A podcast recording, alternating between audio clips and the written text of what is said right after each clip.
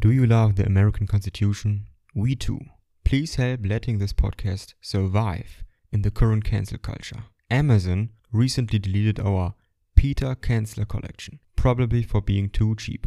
It was Locke, Hobbes, and the US Constitution for only 15 bucks. Check out our Peter Kanzler at Barnes & Noble, Lulu, or do a quick DuckDuckGo search to buy American collections that come at the lowest price possible to keep civil law great. That's P E T E R K A N Z L E R, featuring the original texts from Locke, Hobbes, Rousseau, the US Constitution, Machiavelli, and many more, always bound together in just one book. Thank you very much.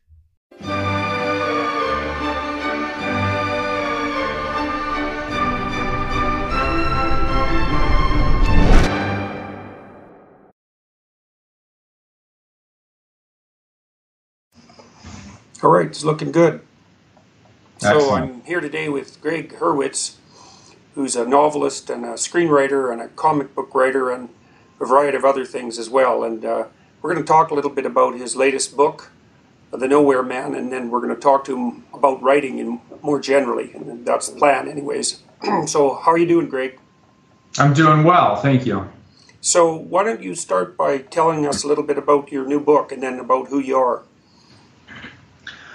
Well, my new book, I started a new series with my last book. Um, and usually I write standalone thrillers, but my last book was based on, I've, I've, I've sort of done a lot of really dumb things in the name of research over the years. So I've gone undercover to mind control cults, I've gone up and done airplanes, I've snuck on a demolition ranges with Navy SEALs and blown up cars. And one of the things that kept coming up when I dealt with a lot of the Spec Ops guys were how these off the books programs were implemented uh, over the years, the sort of history beneath the history that we're all aware of. And I got really interested in this, and I thought about a character who was taken out of foster homes at the age of 12. This is a program called the Orphan Program, and basically raised up to be assassins, to be, it's their full training, it's their full life. And that's Orphan X. That's the first book in the series. And so in the second book, the one that's just come out called The Nowhere Man, um, this assassin is taken um, by somebody who doesn't know who he is, but wants something from him. And he's taken off and spirited off, kidnapped to this remote chateau.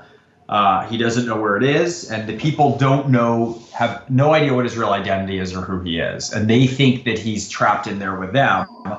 And in fact, they're trapped in there with him. And they're soon going to realize that they have a major problem on their hands.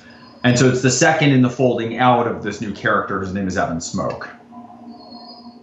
So this is the first time that you've written a series. I no, it's the second time you've written a series. Is that right? Or am Yeah, I wrote a yeah I wrote a series early in my career, and then I went I've I went about nine books with standalones, and then I returned to it. And part of that is it takes so long. I mean, the majority of my waking hours I'm spending inside a manuscript and with a character. Like I spend more time with my characters who are fictional than I do with my wife and kids. And so it took me a lot do of they, years to like find better?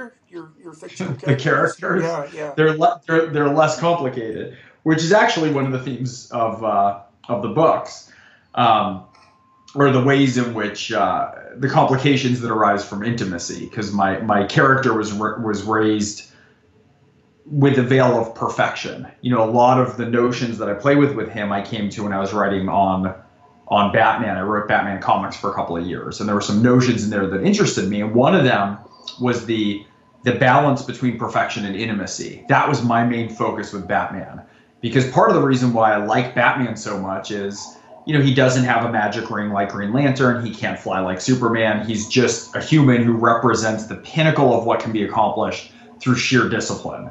But part of why that works is his parents are dead. He's not married. He has no kids. He lives up in, Maine, in, in Wayne Manor and he's completely undisturbed by everyone and everything so he can hone it and the more that you let people into your life and the more that you allow intimacy in your life the more complications come that sort of detract from this previous notion of perfection Okay, So so, I've, really- I've got a question about that. So okay that seems to me to reflect, in some sense, the problem, maybe the different problems, or maybe the different orientation of of men and women. So it's possible for men to, and I, and I think many men can do this too, is to sacrifice everything, including intimacy, to become really good at one thing. Whereas women, as far as I can tell, and of course this is a broad generalization and one that will undoubtedly get me in trouble. Um, women, you never get in trouble, Joe. No, no, no. I know women are, I think, more concerned with intimacy and and with the relationship, and that's an interesting dichotomy that you established between those two. And so, what? Why? You said that intimacy detracts from perfection because it's sort of it spreads you out in the world. Why did you come across that particular paradox? Why do you think that one fascinates you? well, I think that part of it is is I'm I'm I'm hyper disciplined. And one of the things that I noticed is, and I think that's the thing, when you find a character who you need to live with more than you do with your family, you have to find something at the heart of them that's uniquely compelling. And for me, I think I have I have a strong perfectionist drive. And as I've got when I was younger, it served me well, right? A lot of the traits that we have or negative traits that might be survival instincts that got us through a key period of our life um, they're easy to discard when they're not helpful, right? So like if you can have a bit of a temper, it's easy to get rid of it. The ones that are really hard are adaptive, you know, qualities that we have that have gotten us very, very far, but now are starting to interfere with our lives. And so one of the things that I notice is that my drive for severe discipline and perfection uh, is tough when you're married, when you have, you know, a wife, when you have two kids, when you have a dog, if you're singularly focused. But it's also not something that the answer is to just give up completely. You know, so it's trying to find a balance of maintaining the value and the drive and the discipline that's necessary to be a novelist and screenwriter and comic book writer and and also to exhibit discipline in other areas of my life while also, you know, allow allowing for sort of the complications that come with intimacy. And so with Evan Smoke, with my main character, for me, the whole series coalesces around a certain exchange that he has, which is, you know, one of the things that I did when I first was thinking about him being pulled out, he's this broke foster kid. He's pulled out of the projects of East Baltimore at the age of 12, and he's raised only by a handler. No one even knows who he is, and his code name's Orphan X. And I thought instead of making this the usual sobby backstory, what if that handler was a really fundamentally good man and became like a father figure and actually loved him? And at one point, Jack Johns, who's his handler, tells him the heart when he's a kid. He says the hard part is not going to be making you a killer. The hard part is going to be keeping you human. And for Evan, the thing that stuck in my head was it would be so much easier if he was just purely an assassin, if his moral compass was never broken. But because of the way that he was raised, he at a certain point the ambiguities of committing these assassinations in different territories where we're not supposed to be and he has limited information the, the moral ambiguities become too much and he leaves and becomes sort of a pro bono assassin for people in desperate need. Like that's where we meet him in the series. And it's only because jack gave him a human connection that opened up the complexities that make this complicated for him. You know when i was writing the punisher who's a marvel character that's not hard. The Punisher's family's all dead. He just wants to kill everybody. He wants to punish everybody. With Evan, there's this thing at the heart of it that like he still has to function with this humanity that was given to him from his father figure. Mm-hmm. Yeah, um, I was thinking that of the Batman movie with Heath Ledger, and one of the things that happens in that movie is that the Joker accuses Batman of being exactly the same as he is, fundamentally, like that they're you could say opposite sides of the same coin, or maybe even closer than that. And it seems to me that there's something in what you're saying that mitigates against the deadly danger, or maybe even would you call it a psychopathic intensity of single-mindedness? Because one, one question you might ask yourself is that if if, inti- if intimacy interferes with perfection, then why bother with it? I mean, I, right. And well, and also like, how do we widen out the definition of perfection? It's like, okay, so if you take Bruce Wayne to his logical end, and he's you know killed a lot of bad guys and maintained fit physical perfection, uh, and dies alone in his manor, is that actually perfection? Like you, you have to broaden out, yeah. I think, the definition of what you apply perfection to. And well, um, I didn't do as good a job of laying out that dichotomy in my earlier question as I might have. But one of the things Jung mentioned was that it was his presupposition that men were after perfection and women were after wholeness.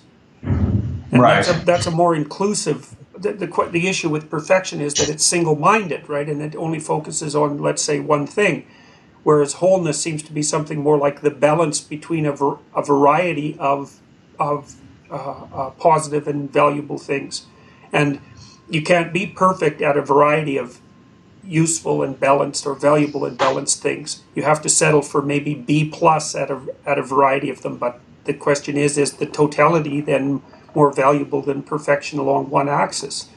And I suppose it depends on the situation, but but obviously that's something that you're continually toying with. And you said it's because it reflects a similar situation in your own life and, and with your own character. So you Yeah, I mean, I, you've managed to integrate intimacy into your life and so what's been the advantage to that Well, the advantage is it, it's, I mean, a lot of the things that give, that ultimately give, I think, pleasure and meaning to life come from intimacy. You know, it's that thing, it's like there's the old saw that people say when people die, it's rare that they're going to say, gosh, I wish I worked more. You know, regardless of what the work is, versus spending time with your family and with your friends. And it's like I've noticed increasingly as I get older, there's a shift in priorities and values. Um, but it still is one that's it's hard for me at times because I get I can get single-minded. I mean, I can get hypomanic when I'm writing. I, I write generally 10 hours a day, but I've written as much as 23 hours straight. You know, when I was on a TV show that was at risk of shutting down, and we needed a script, and there's just not a choice for it. So I can get incredibly focused. But the more focused that you that I get with writing, one of the things that you're doing with writing when you're in a venture that's difficult is you, you have a very high error recognition um, alarm system, right? That's cliched. That's not going to work. That's been seen before. You want to do something that's new. And if you're in a field that's hard, that's turned up really high. Well, that can make living with you really difficult or interacting with other people. It's very effective for work to say, how do I make everything better? What's everything that's wrong with this? Is sort of an approach to a manuscript. But it doesn't work as well if you have a two year old or a five year old at home where you're trying to, to, to deal with something else. And you can also lose perspective. So there's a there's a single mindedness to the range of perfection that you can lose things at the periphery.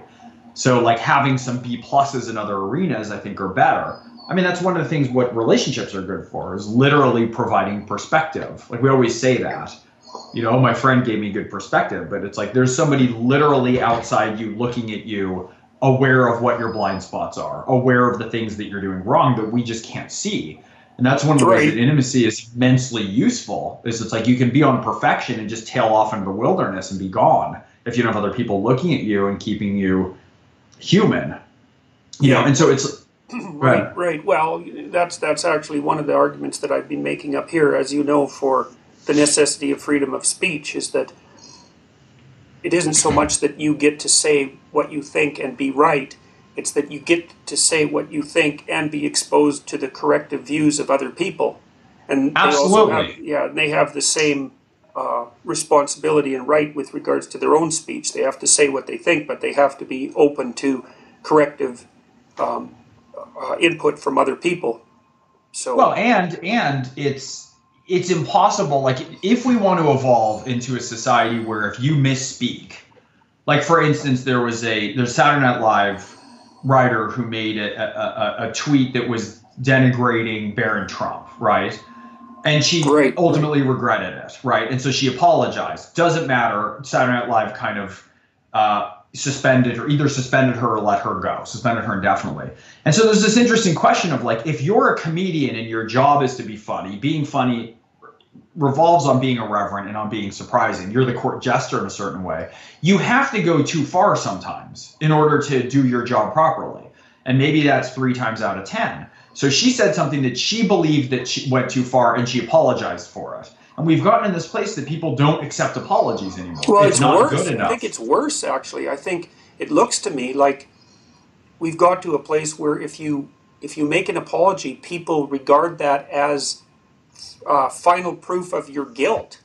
It's not right which then it, yeah and then it encourages a lack of insight and apology from people who increasingly rise in power but the thing for me that's so interesting is it's like when i write i give myself permission to write a vomit draft of a book i talk to so many aspiring writers who say I sit down and I just lock up. I write a paragraph and then I don't know what to do. I have conversation after conversation with people. And I say, don't be afraid to make mistakes and fail. You cannot fix a blank page. Get something down.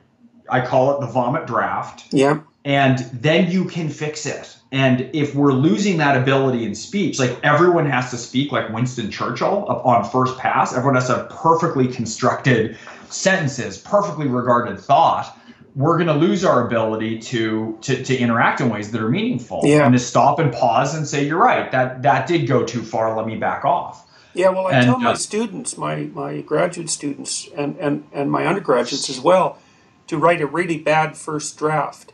And and yeah. I, I also tell them you can't play around with that. Like you can't pretend that you're going to write a really bad first draft and then uh, and then you know break the rules of that game and write and try to write something good anyways because that doesn't work. It doesn't free you up. And you know i tell them at the at, at the same time if they're trying to write a 2000 word essay to write a really bad 3000 word essay or 4000 word essay so that they can feel comfortable in throwing away 50% of it and that, well, it's so, also amazing how you get to good through that like yeah. a lot of times i sit down uh, you know and if I'm not feeling it, and if I just start writing at a certain point, it's sort of like if you set. I always tell young, you know, younger writers set time that you make sacrosanct. You know that is above all else that you have to write. So even if it's an hour twice a week, at a certain point you're going to hit the hour mark and realize that you're at an hour and a half. You're at an hour and 45 minutes. It leads to more. And so if you're willing to write into mistakes and errors and not be overly concerned with, you know, if everything isn't impeccably detailed, you will get to stuff that's better. At a certain point, you'll start doing real writing. The language will start to actually be alive as opposed to dead. It's a way to, to access it. It's like a warm up. It's, it's jogging a warm up yeah. lap on a track before you sprint. And we need to be able to have that, you know, and it's. Well, you also said that you have to push yourself out to the place where you're actually making errors. You were talking about comedians, and it seems to me that that's if you're exploring a set of new ideas instead of just writing down what you already know, which would sort of be like imitating yourself or parodying yourself, you have to push yourself past what you already know. And if you're not doing that, if you're doing that, you're going to make mistakes. And if you're not doing that, then you're not going to be doing something that's creative and interesting. And so there is some kind of, excuse me, there is some kind of optimal ratio of error to creative thought.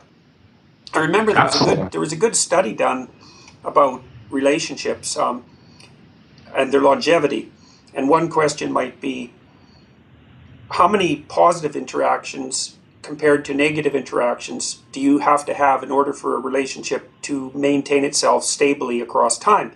And you'd think, well, the higher the positive to the negative, the better. But that isn't how it turned out. It turned out that five positive to one negative interactions, roughly speaking, was the lower bound. If, if it got if the negative if the ratio got lower than that, then people got unhappy and the relationship degenerated. But if it got above 11 positive interactions to one negative interaction, it also became unstable. And I think the reason for that is that there's no corrective information. You, you talk well, and contentment is deadening. Yeah, that's a tough one for people to grasp because they often don't get to contentment. But is it contentment exactly, or is it stasis, or or it's also there's something horrific about only seeing the positive reflected back to you. It, it's it's, I think you just start to take things for granted, and I mean, look, yeah. I, I, always, I always say about books, it's like when I'm writing any project, if there's not a certain point that I'm scared that I can't pull it off, I haven't chosen the right project. I mean, and I'm, I don't know, 18 novels in. I mean, I've written 10 scripts, I've written 80 comics. Um, and part of that is how to change things up. And this whole notion that we're talking about with with this character, with Evan Smoke, started with that. I was like, I was thinking about writing this ultra badass assassin character. It's a thriller. It deals with other themes, some of which we can get into. But part of what I thought about was, you know we never see? We never see James Bond go home. We never see Jason Bourne end a badass mission. He's bleeding in his arm and he gets in an elevator with a single mom who is and an elderly woman who's a neighbor and and they're nagging him to go to his homeowners association meeting because he haven't done it yet. So it's like if I can create a character who represents these archetypal ideals, but cross them in the world with me and you, no one's done that. And the whole time I was writing that, I was thinking, is this gonna just fail miserably? Is this not going to interest people? Am I because we're using, you know, anyone who's writing genre, we're using a previous mold, which I don't I don't mean in a way that's denigrating. I mean that's what that's what Shakespeare did. You know, some of the the the structure and containment and and traditions of a form can be enormously useful, but I'm always trying to tap it and break it at the edges. I did that a lot when I was writing Batman. So so let's talk about the comics a bit. You wrote Batman for how long? Two two years. I also I started writing six months of the Penguin. Um, and I had this really funny thing. I was writing for Marvel or Wolverine and Punisher, who are two of my favorite characters. And DC came along and told me I could do sort of whatever I wanted and, you know, pick a character. And I said, what I really want to do is write a graphic novel of the Penguin. And he sort of looked at me with alarm because of all the choices that I had, that was totally bizarre but one of my big inspirations in comics is the Killing Joke by Alan Moore. That's the the essential origin story of the Joker, and I thought the Penguin had always been kind of a joke. And furthermore, I thought how interesting because if you're the Penguin, then Batman is the enemy and Batman is a bully, right? And so I wanted to do this alternate thing, and so he was like, uh, you know, the the, the publisher of DC let me do it. But I still remember there was an online poll that said um, that, that, listed 10 upcoming comics, mine among it, and asked how much readers were, were anticipating them. And I got 0.013% of the vote. and I still remember one of my favorite denigrating comments of all time is one guy just wrote, I'm so glad Hurwitz's mom voted for him, um, which was great. And so it came out to like the interest of no one but what happened is is that the critics really sparked to it, and then readers really sparked to it, and people all of a sudden said, "We've never looked at the penguin this way." And it was this very interesting object lesson that, like, had I gone for the obvious and said, "Let me write Batman right away," or "Let me write Superman right away," I chose something that was super bizarre that I had to write, and that I knew that I really wanted to write and could do well. And from the most unlikely position, it led to me having it, it sort of led to a whole other phase of my career you know, and then I found myself, you know, all of a sudden working on Batman for two years with the best artists in the world. But had I right, so that's interesting. You took a you took a lowly approach and an approach to something that people actually found contemptible. Yes. So and and and through that you got what you want. So what what in the world was it about the penguin and the story that you wrote that when why in the world did the penguin grip you like that? Do you have any idea? And and well, tell us again, tell us what you made of it as well.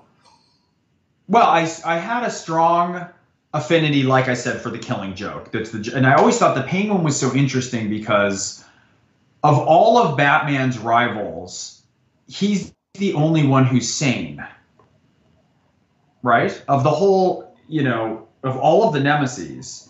And the other thing that just really struck me was this whole way to view Batman through a completely different prism. I mean, like you can look at the Joker who's insane, and then he looks at Batman, but but Batman's semi-insane too. Like there's craziness. It's such an interesting prism. So with the Penguin, I wrote about you know his upbringing and you know he's this unappealing, overweight kid. His brothers were you know athletic and robust. He was always bullied growing up, and it's like, well, guess what Batman is? Batman's like this paragon of a physical specimen. So he's always appearing in the background. But I was like, if I can get people to empathize with the Penguin and view Batman as a villain, or not as a villain necessarily, but just to really, if we can really relate to the Penguin and what his position is in that universe, um, I just thought that would be cool. But also, a lot of it was, and this is a lot of what happens is like I don't have a conscious thought about it.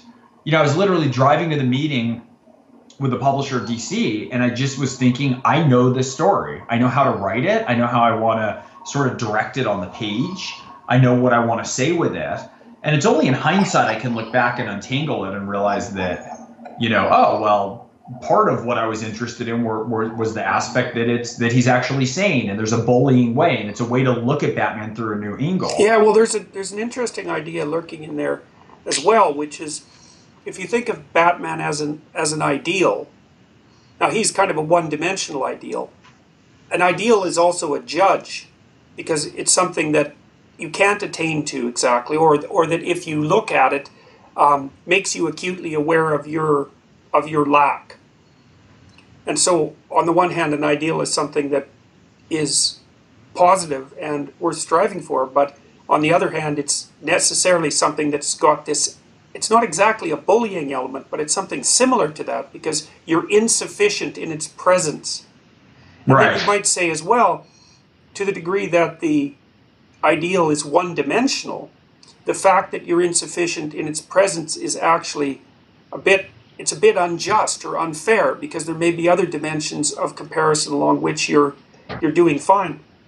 It's actually a claim that's quite similar to the postmodernist idea, you know, that if you erect a hierarchy of values, then by necessity you exclude people from that hierarchy and that that is in some sense it's oppressive and it's wrong. Now, of course, the issue they don't address is that if there's no hierarchy of values, there's nowhere to go and there's nothing to do. But there is a point there that if you're the exemplar of something, you make everyone else feel insufficient in your presence. And you could also imagine it would be easy for that to take on a bullying aspect. You know, Well, and that's something I played with, uh, you know, so then even when I was doing Batman, I still focused a lot on the villains and their perspective. So I did a, I did a run with David Finch on the Scarecrow, who I reinvented for the New 52. And then I did one with the Mad Hatter with, with Ethan Van Sciver, some of these amazing artists. But one of the things that I put in one of the comics is one of the thugs who Batman comes along and the thug says, like, you don't remember me, do you? And Batman says, no. And he goes, you came flying in through the window and, you know, the typical Batman scene and kick me with your, you know, your, your boots laying on my jaw. Here's what that surgery was. Here's what I'm living with. And he goes down this very detailed, you know, because so often it's Batman swings through a window and smashes a bad guy and we all move on.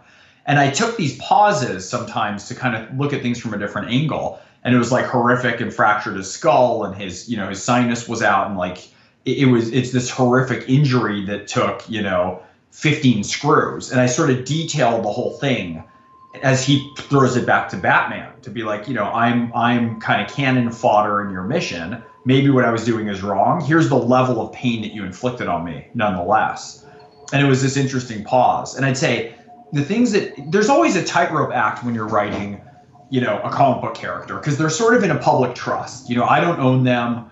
DC doesn't fully own them, though they own them legally. But like, th- there's stuff that you know that you can't do. You can't have Batman kill a busload of nuns. I mean, there's the obvious. But part of when they hire me is it's like I need to bring something new to this character, but also I need to honor the traditions that have come before.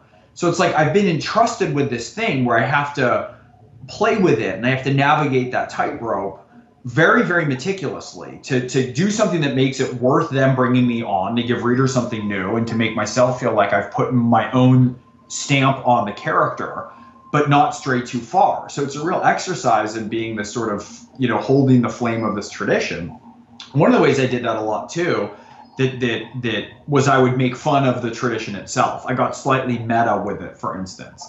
So I'll give you one example is I did a scene where Jim Gordon, the, the, the police commissioner, is talking. You know, it's late at night. Batman appears in his office. They're having a conversation. It's darkly lit, and Jim starts to muse on something. And he walks, you know, so that the frame is just with him. He's looking out the window, and he talks for two panels. And then he says, "Oh, this is the part where I turn around and you're no longer there, right?" And there's a blank, and then Batman says, "Nope." And then they turn around and regard each other very awkwardly for a panel, and then they go, "All right then," and then they both walk away awkwardly. So it's like it, it's it's knowing that we all live in a world of Batman comics, and maybe Batman himself even does also. And some of those little nuances are, are a way to kind of massage massage it into something in in a culture that's increasingly pop culture aware. So, so I was thinking about this perfection issue again and the issue of monstrousness. So I read this, I think it was a Billion Wicked Thoughts, which is a very interesting book. Uh, the Google engineers were looking at Google searches and trying to do psychology as a consequence. And because they're engineers, they're they'll think anything they want to think, and they don't care much about how politically correct it is, for example. And one of the things they noted was that they were looking at pornography use.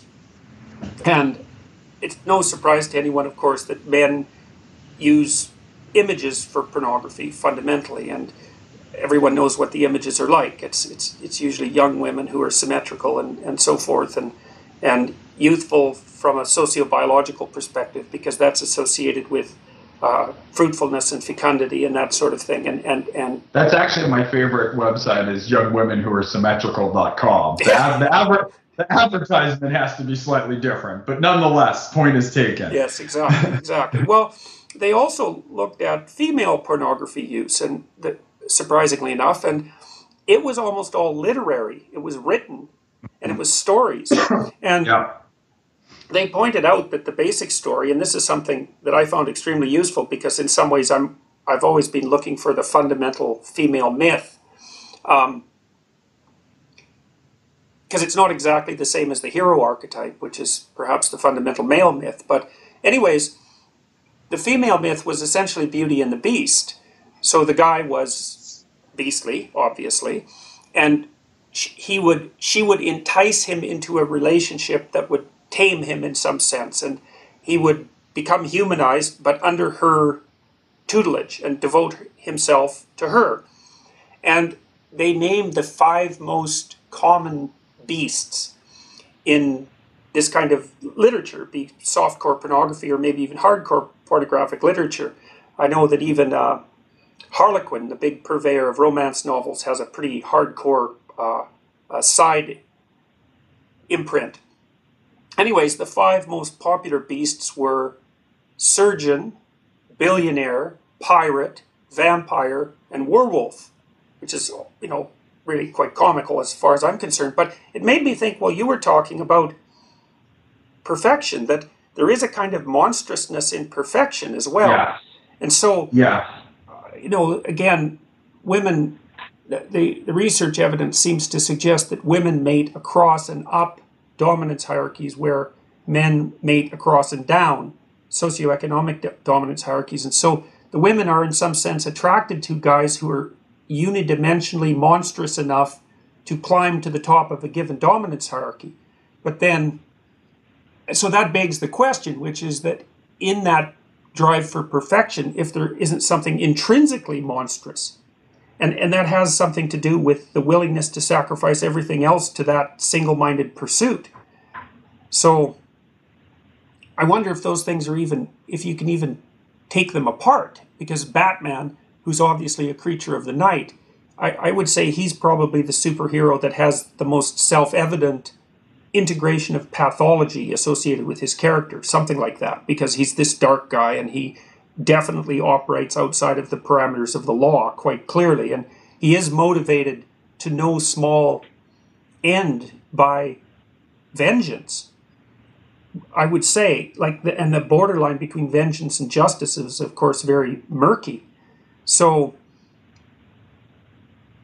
then you talked about the the the requirement or the the utility of intimacy in buffering against that perfection, but that makes you wonder too if it also provides a necessary buffer against monstrousness. Yes. Well, that's the, I mean, that's the line to get back to with Jack to Evan Smoak when he says the hard part isn't turning you into a killer, the hard part is keeping you human. And that's that's the flaw that he deals with. But I can say, you know, with with Orphan X, I mean, this is a book that connected with readers. It's been translated and published in 20 languages. The vast majority emails that I get are about his relationship trying to navigate his way through the normal world. That's the stuff that people love with it. So there's the mission, there's the spy stuff. I'd say there's two parts. One of them is that he is a trained assassin who now has become a pro bono assassin. His moral compass was never broken because of his upbringing with Jack. He now helps only the truly desperate. People right, nowhere else to turn. An evil capitalist. Exactly. well, he has he has money stashed in bank accounts everywhere from when he was operating off the book. So there, there's a there's a good capitalist strain still going on. Oh yeah. But the other thing is these interactions, like you know, there's a single mother who's been widowed with a young boy who lives downstairs from him, who he who he's enamored of, but has no idea. He doesn't speak the language of intimacy. So there's this like distant flirtatious relationship with her. The boy's very enamored of Evan he doesn't quite know what to do with her. To complicate matters further, she's a district attorney, so if she actually knew anything about him that's legitimate, she'd have to prosecute him. And those those moments of him trying to figure out, I'm I'm carrying out this mission that requires comprehensive discipline and focus. And yet here's this draw to this woman and her kid and the kind of warmth of a house that's that's an immense draw for him. And I think at the heart of him, there's this conflict where like I always I view it that he's kind of got his face up to the glass and he's looking in at all these people leading ordinary lives that he himself can never lead. Like he can never live those lives. But so what he can do is to protect people when those ordinary lives are disrupted and when they're put upon by horrible men, right? Or horrible unfixable solutions. The cops can't help you, nobody can help you, you're powerless, you've been bullied nearly into oblivion and there's a huge risk to yourself, they can call him and he can fix it. So he can constantly reestablish and protect the lives of other people, but he can't ever have it. And so that for me is what's really interesting. And that takes a twist in The Nowhere Man, as we discussed, which deals more with kind of different thematics since he's the one who's captured about aging versus, you know, about trying to be everything versus trying to be one thing. Yeah, you play that out differently in The Nowhere Man with different. That, that's a yeah, that's a that's a slightly different theme, right? That's there's a Peter Pan theme there. The yeah, I mean, my my, go ahead. No, go no no go ahead. You, you know the theme. Well, so I mean, so again, in, in the Nowhere Man, I mean, for the second book, it's always tricky to follow up a book that that that that connects with the readership in a certain way. But I really wanted to turn reader expectations on their head. So I thought, well, what if instead of of Evan going and doing another mission that, that we're used to. He gets the anonymous phone call and goes and helps someone. What if he finds himself in exactly the kind of predicament that other people usually call him for? So the Nowhere Man opens with him finishing out the end of an operation, somehow manages to get kidnapped. As I mentioned, he comes to in this distant chateau where he's being overseen by a guy called Rene Peter Kasselreau. And we're not quite sure why he's there. They don't know who he is yet things are going to get really bad. There's dozens of armed guards, but Evan now is the one who he would normally call and has to free himself. So it's about his own liberation to get back to finishing the mission that he wants to do and to protect other people who are at the chateau. But what was interesting to me is that conversation that we seem to always have in in thrillers and mysteries and comics. You're just like me. Um, Rene has a similar thing to Evan and says, like me, you don't obey any rules you know, you're, he knows he's a vigilante. He doesn't quite know what he does, but he thinks he might be a drug dealer or you know an arms dealer. He's he's ambiguous. He's really just after a particular bank account that Evan is attached to and hasn't yet learned who he is. And Evan says, "No, you want to be everything. I want to be one thing well." And it occurred to me when I was doing that. So Peter Rene, uh, I'm sorry, Rene Peter Kasselreau. Kasselreau is a play on the French word for pan. So it's sort of Rene Peter Pan. He's he's he's obsessed with luxury, with being all things, with with not making choices, with turning back the clock on aging. He takes a regimen of pills. He's obsessed with with the aging process. And it occurred to me again after I wrote it, because I don't go in charting these things out like an engineer. I, I go in writing a story that I want to write. But it occurred to me that Evan's statement to say, we're as different as can be. You want to be everything, I want to be one thing well. That being one thing well is our only antidote really to aging. So it's the exact opposite of what Rene is trying to do. Who's it's also it's also the antidote to remaining that that it's the antidote to to becoming an old child too, which is of course yes. Peter Pan story, right? There's this idea that you have to give up everything to become one thing, and and it, but if you don't give it up, then you become no thing eventually because yes. the aging drives. Maybe that's also why your character Kasselreau has to fight off aging because aging is forcing him to become, well, at, if not to become one thing, at least to lose his capacity to become anything or everything. Exactly.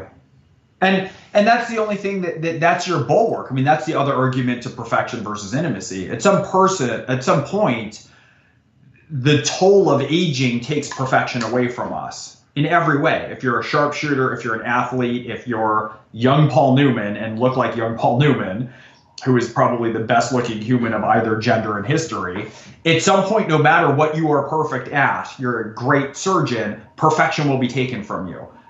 So, well, what's the antidote to that? The antidote to that is doing something doing something else well and making choices. Are you a good husband? Are you a good father? Do you have a good yeah, well, that community around you. Do you have friendships around you so that when aging comes and starts to kick out those stilts, you have enough under you that you don't just topple over.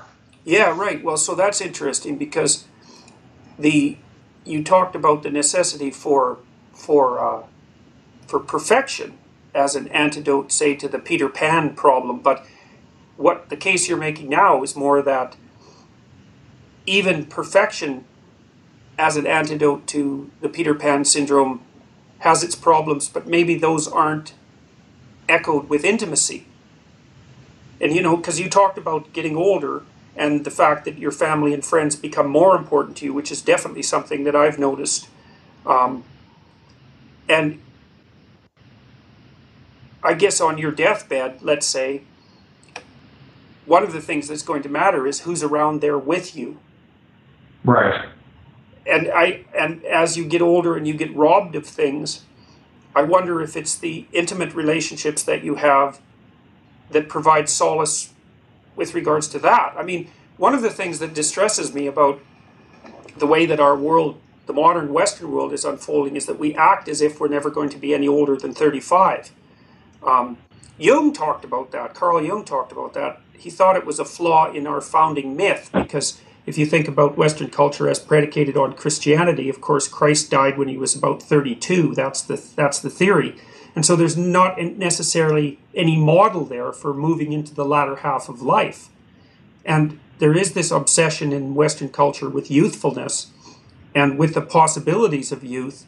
And people people act, I would say, as if they're never going to get old. And so they, they one of the dangers there is that you don't establish the kind of relationships that are going to buttress you in your old age. You end up single, well, for yeah. example, in your 40s or whatever, and it starts to get pretty ugly.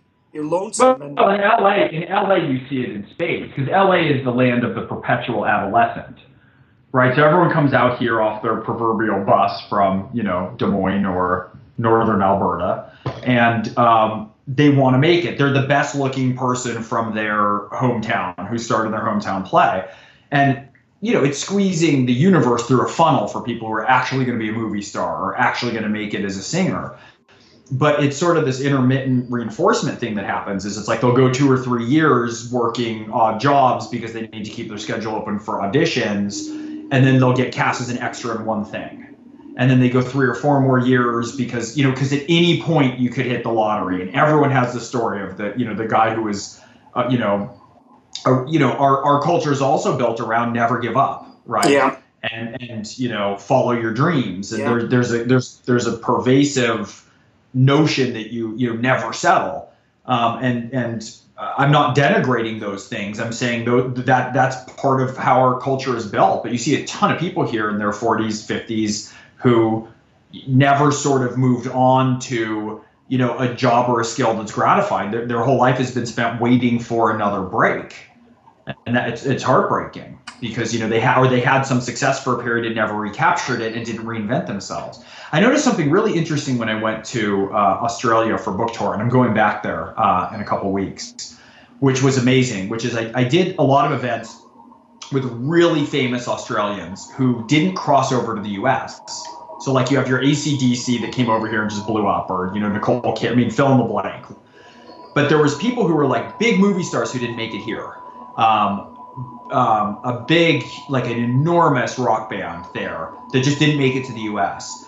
And the one thing that I was amazed with is, for some reason, I came into contact with them either through festivals or you know we we had reading together. Is they all had meaningful second slash third acts. So this guy who was a big, huge movie star there was now a big crime fiction reviewer. So I met him um, because you just don't make the sort of money and fame here and have the kind of blown out exposure that you linger and, and capture catch after it. The guy who was a songwriter for one of the biggest rock bands in all of Australia wrote wrote this amazing memoir, was like incredible, was working on that. And it's sort of like if you don't achieve a sort of astronomical level of exposure, fame, and money, you still have to make a living. And making a living is a really good uh, motivation to to continue to search for and find meaning. Right. Yeah. Well, that's why. Yeah, that's one of the problems with with having wealth. I think with regards to children is that if you're wealthy, your children can be deprived of necessity. Right, and they and also usually by the time one has attained wealth, you've sort of baked in the discipline of your and, and the love for your field that led to it. I mean, I guess I, we can exclude people who do a job that they hate forever, but usually people who really make a lot of money sort of love what they're doing at some level. Um, I find, and by the time you get to a point that you no longer have to work, you love the work so much, and you start to realize that the money, once people stop chasing you for bills, isn't what brings you the happiness. But yeah, that's well, because yeah, you couldn't take all the shortcuts when you were younger, like trust fund kids can. Yeah, well, the, the, the empirical evidence on that is pretty clear. Um, just give me one sec here.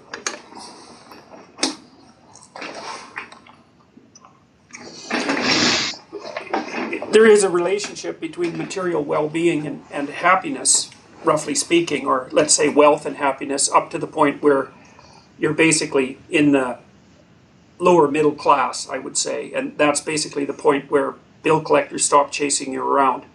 So right. there's definitely pain in privation, but there isn't a tremendous amount of advantage by by by the evidence in moving far up the economic ladder beyond that. And I think it's because money solves a certain set of problems, but the ones it doesn't solve, it doesn't solve at all. Right. It doesn't solve love. It, it doesn't solve ensuring that your children are doing well. It, it doesn't solve health um, in any final sense, the problem of ill health. And I, I was also thinking, with regards to perfection and intimacy, there's another kind of opposition between them, which is that if you're after perfection, you can't have intimacy because you have to. You mentioned that we have this idea that you shouldn't settle. And people often say that in relationship to their relationships, but they forget that the person that you're having a relationship with has settled for you. And and that means that they've settled for imperfection in every sense of the word. And you if you're after perfection in your relationship, then first of all, you have impossible standards. Second, you're impossible to live with. And third, if you meet someone that triggers that ideal, then you're going to feel so inferior in relationship to them that you're going to make a fool of yourself. That's the classical anima or animus possession from the Jungian perspective. You know, you find someone who meets your ideal of perfection, and then you're so tongue tied in their presence that you can't help but act like a complete um, deer in the headlights or something equally pathological. So, to get intimacy, you have to give up that you have to give up that demand at least for immediate perfection. Maybe you can work towards it within the confines of the relationship, but that's a whole different thing. Yeah, well, and from from a thriller perspective, I mean, for me, what was so interesting in building this with Evan is it's like he's he's trained as a lone wolf, right? There's an orphan program that kicked out orphans, but none of them know who each other is. They operate alone. But he's chosen to live in the middle of this residential tower in the Wilshire corridor, kind of hiding among people. But so he's constantly among people. But if he sticks to his normal routine, which is just training, he's got like a hidden vault that's like his operations comm center that's hidden in the back of his, you know, super modern penthouse. There's all the, these sort of fantasy elements to it, which I think I undercut enough to not turn it into like sort of, you know, weapons porn or spy porn. Like he, like there's there's there's an awareness that that that I'm I erode at them even as I revel in some of these archetypes. But if he just sticks to his routine, there's no one there to tell him or point out his imperfections, right? When he's on a mission, it doesn't matter. He's operating solo, he's kicking ass, he has the righteousness and the moral, the, the legitimate moral superiority of doing what is the right thing in the protection of other people. That's all fine. There's no one to literally gaze on him or even look at him and notice where his imperfections are, notice where he's tongue tied, notice what skills that there are that he's lacking if his life stays in that narrow lane. But he doesn't want his life to just be in that lane. But every time he widens it out, there's all these complications where it's like, what do you do with an unruly eight year old who's asking you inappropriate questions? These are things that his training wasn't for. And there, there's a real interest in that. And one of the other things I wanted to add is you talked about the the female, or, you know, erotica, or the or that that women tend to read in the the types of monsters, which I love that a surgeon is included mm-hmm. in them. And then, you know, I'm sure a lot of them can we can start combining them so you get like a werewolf surgeon. You can really start upping the ante. But I think one of the things that's really interesting in terms of what constitutes a successful balance to me, it's not also the full taming of the monstrous of perfectionism. Whether, like in this instance, we're talking about that being from the male side of it. It's also like I, had a question that was I, I, did an interview yesterday, and somebody asked me who knows who knows me and my wife pretty well, and said, "Does your wife get does she get upset when you're like, okay, honey, I'm off to like the Mexican jungles to go down class four whitewater rafts to do research, or I'm to go, you know, like I just was on a range in Vegas shooting a lot of insane weaponry, or, you know, when, when I'm when I'm doing these sort of more dangerous elements that are for research. And it was interesting because I hadn't been asked that that specifically, but I was like, well, I was a writer when I met my wife, and she liked that and knew that. And one of the primary aims is if that's something that she liked in me, she that's the last thing she wants to erode in me now. Like we also have a relationship where like obviously there's things like if there are things about me that are annoying to my perfectionism or need to be reined in, that's a good discussion. But it also doesn't mean that you want to hollow out the aspect of the uh, of, of the perfectionist drive or the aspects that involve sort of dangerous with danger having one foot in monstrosity from your spouse or partner in either direction. It's like, you know, my wife and I just genuinely like each other. We don't want to erode in each other those things that cause the initial attraction. And it's interesting because I think that's something you see a lot in marriages. I don't know if it's particularly in America, where you know you get the sort of domineering, controlling wife, and then the husband is like the little boy getting away with things, and you know, trying to get things done. And, and there's this imbalance that happens really quickly as they push each other into these roles and forget the very things that were attractive to begin with. Yeah, well, you see that you see that operating in the other direction, although I would say in a different way, because you can see husbands who punish or fail to reward their wives for being attractive, even though yeah, the, the, the domineering husband. Yeah, you said something once that stuck with me with I think someone was bragging about how they never clean the house or something, some some such thing. Yeah. And you said, well, if if you turn your wife into a maid, then you'll be married to a maid. Yes, yes. I think it was toilets actually. I'm not the sort of guy who cleans the toilets. I think I said, yeah, you're the sort of guy who makes your wife clean the toilets. right. Right. Yeah. And yeah. Well, that's the thing is that it's it's also very difficult within a relationship to continually reward your partner for the traits that make them attractive because that also makes them attractive to other people. And so if you're concerned in any way about your fading attractiveness or if you're jealous or resentful, then you may come to punish your partner for what makes them attractive. And of course that's that's death because you'll also have contempt for them and for you if if you get away with that. But it happens a lot. Yeah. Well, you know, it goes down to the we've had we've had this conversation before that at the end of the day, there aren't any there are no decisions that aren't fundamentally moral. There's no good decisions when you're looking at something of like, well, this is 90% moral but 10% shady, but I can reap huge financial reward. It's like don't think you'll get away with it. Mm-hmm. And likewise, you know, within a marriage, you know, if you have a spouse who you're denigrating or you're concerned about their attractiveness, because of your own insecurity and you haven't put that to rest and you're unwilling to look at that, that will cost you. You know, I think about it a lot as pertains to writing because I think a lot that the qualities, for me at least, that that that make me a better writer are the same ones that make me a better man and a better human. And it's not something that people talk a lot about, but a lot of it is, you know, if you're if I'm in a conversation, it's like can I acknowledge what my shortcomings are what my flaws are? Can I acknowledge in an argument what's going on? Can I pay attention to people enough to recognize small moments of vulnerabilities and to try to honor or respect those? Those are all the things in writing that make people connect to character. Those are all the things in writing that you need to round out a character. And I remember when I was, look, I started really young and had a lot of luck early. I started my first book, I was 19. I sold it at, I think I was 22, 23 and you know there's stuff in there that's awful. Like no one should ever be accountable for anything that they thought when they were 19 but you know i have a line in there where it's like he was the best of the best you know about like an fbi agent. And it's like those are the people we don't like.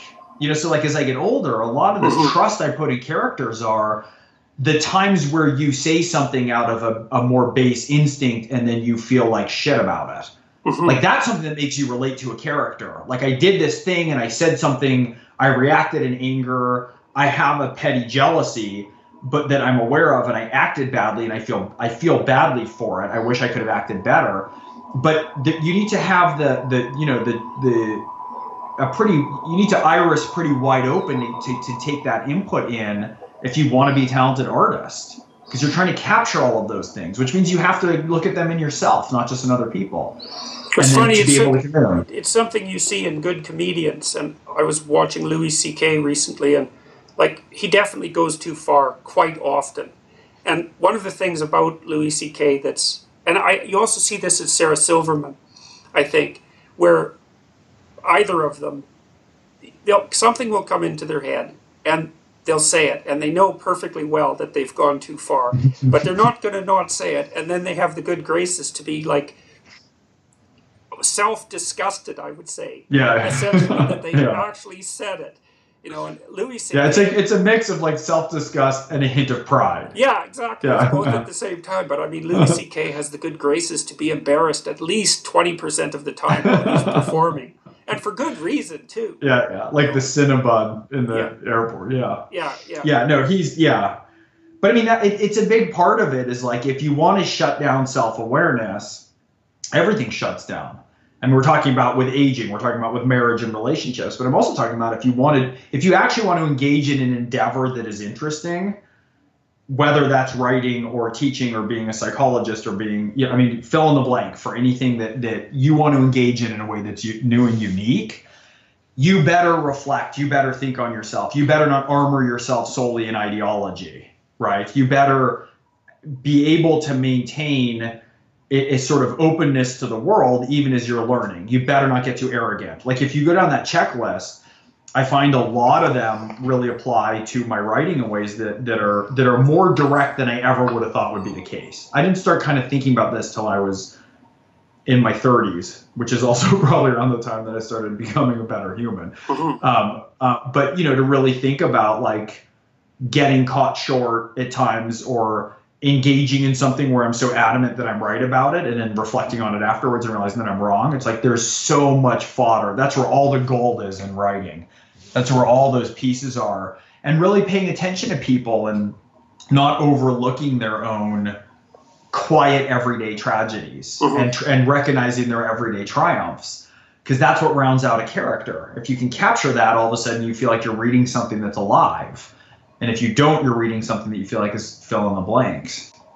You know, and especially with with a form like like a thriller or crime fiction, which I'm far from denigrating. I think it's an incredible form. Yeah, well, that's, but that's it, something that's interesting too. Is that you?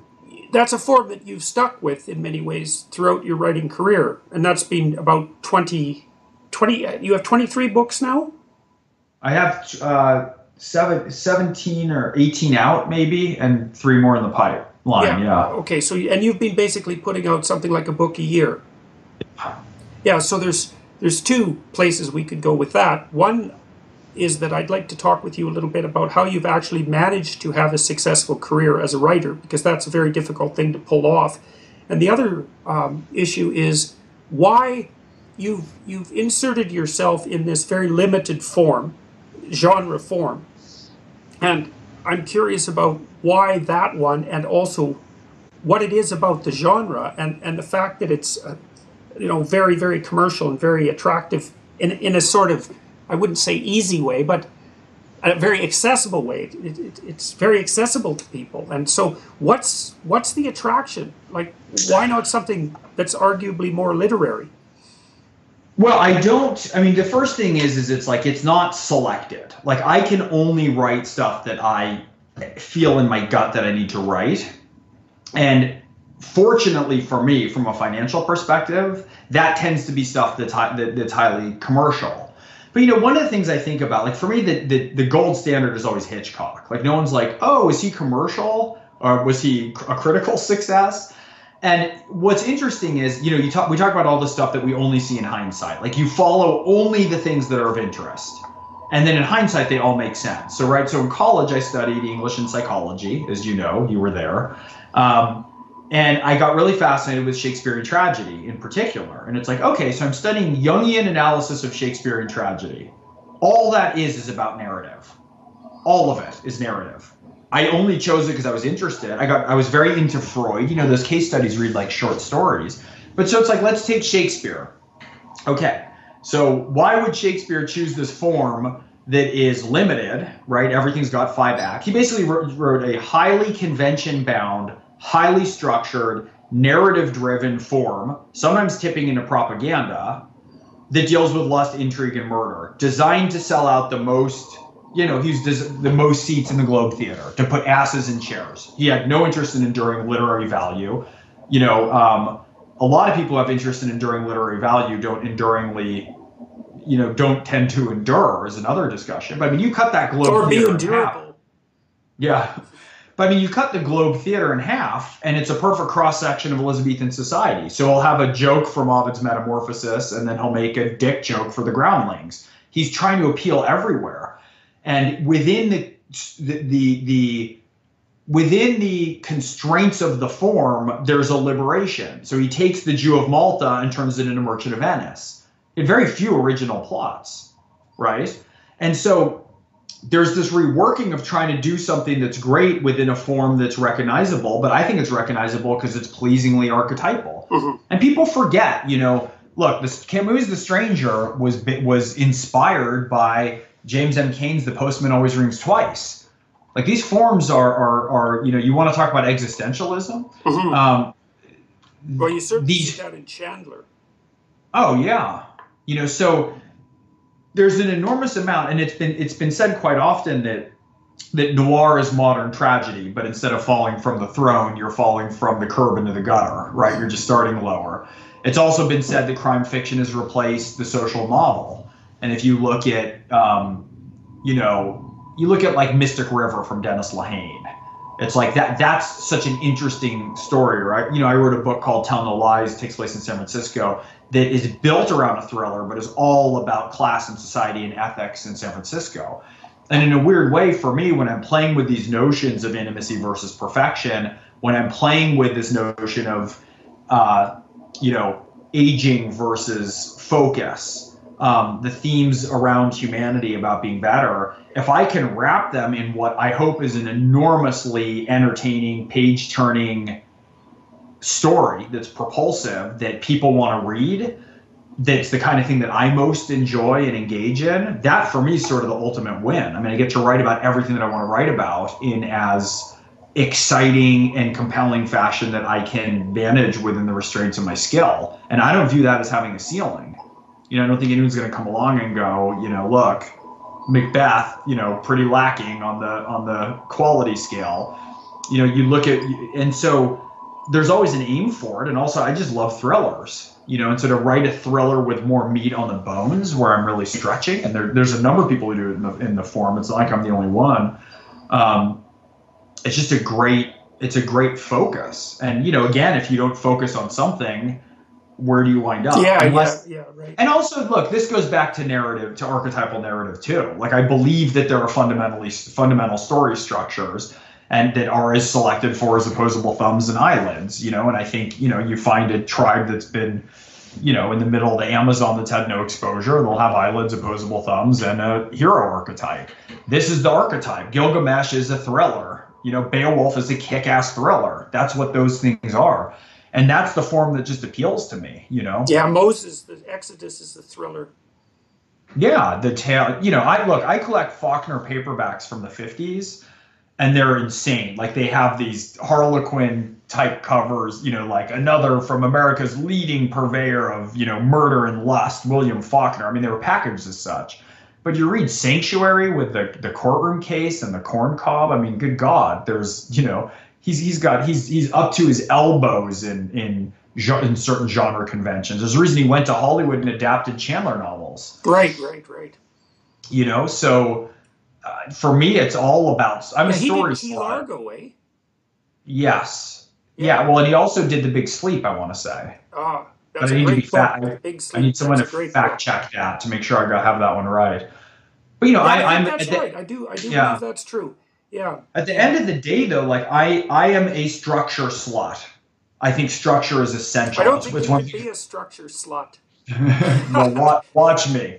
Okay. Watch me. Yeah. All right, all right. Structure slut, and yeah. and and fun and it, that that'll be my website instead of young women who are symmetrically perfect and represent a particular Jungian ideal.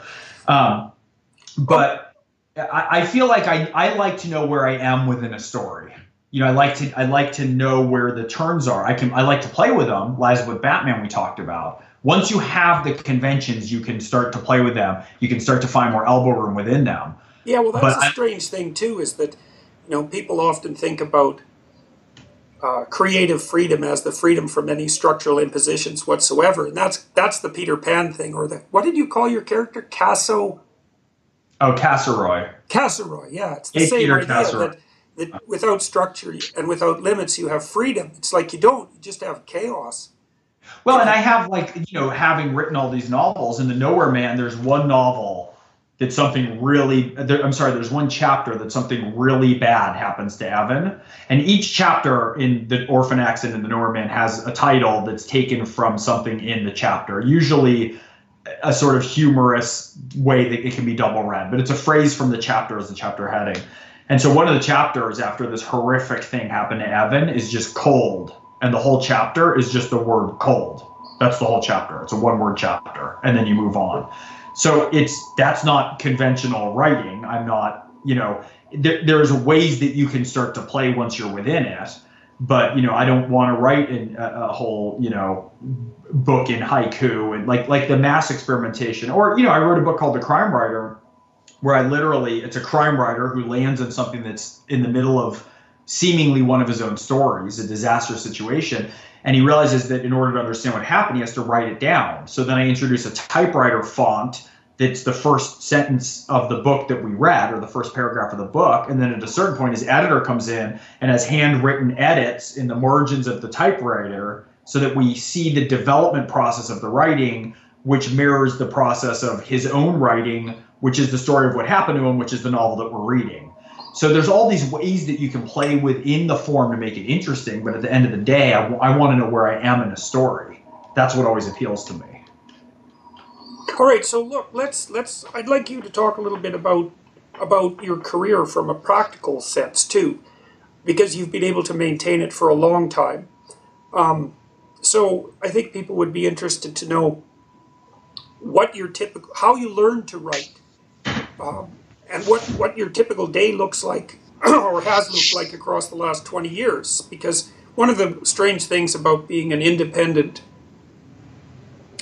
artist is that you don't have those external constraints precisely driving you the same way that you do if you have to go to work every day, if you have to be up at nine for someone else.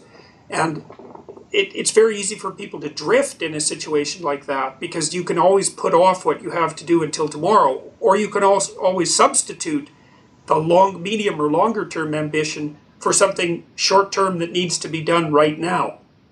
So let's start out by how you learn to write. Uh, from well, so I never took a, I never took a writing course or read a book on writing. I mean, how you learn to write a novel is you read you know, 2,000 novels and then you try and write one and screw it up. Like, that's it. Same with screenplays. You know, watch a million movies, love the thing itself. My first book, I wrote a disastrous first draft. I mean, the the end of each chapter was better than the beginning, literally from what I'd learned while writing the chapter. But again, don't be afraid. I've had two things that have benefited me a lot. One is I'm not afraid to fail. I'm not afraid to embarrass myself. Um, and I also don't have any delay between wanting to try something and trying it. Like I don't hold back and wait and think about it. And I just was like, I want to write a novel. I'm 19. I think I know more than I do. I'm just going to jump in and do it. I wrote it. I had a really shitty first draft, the vomit draft. I sat down and took it apart like an engine block.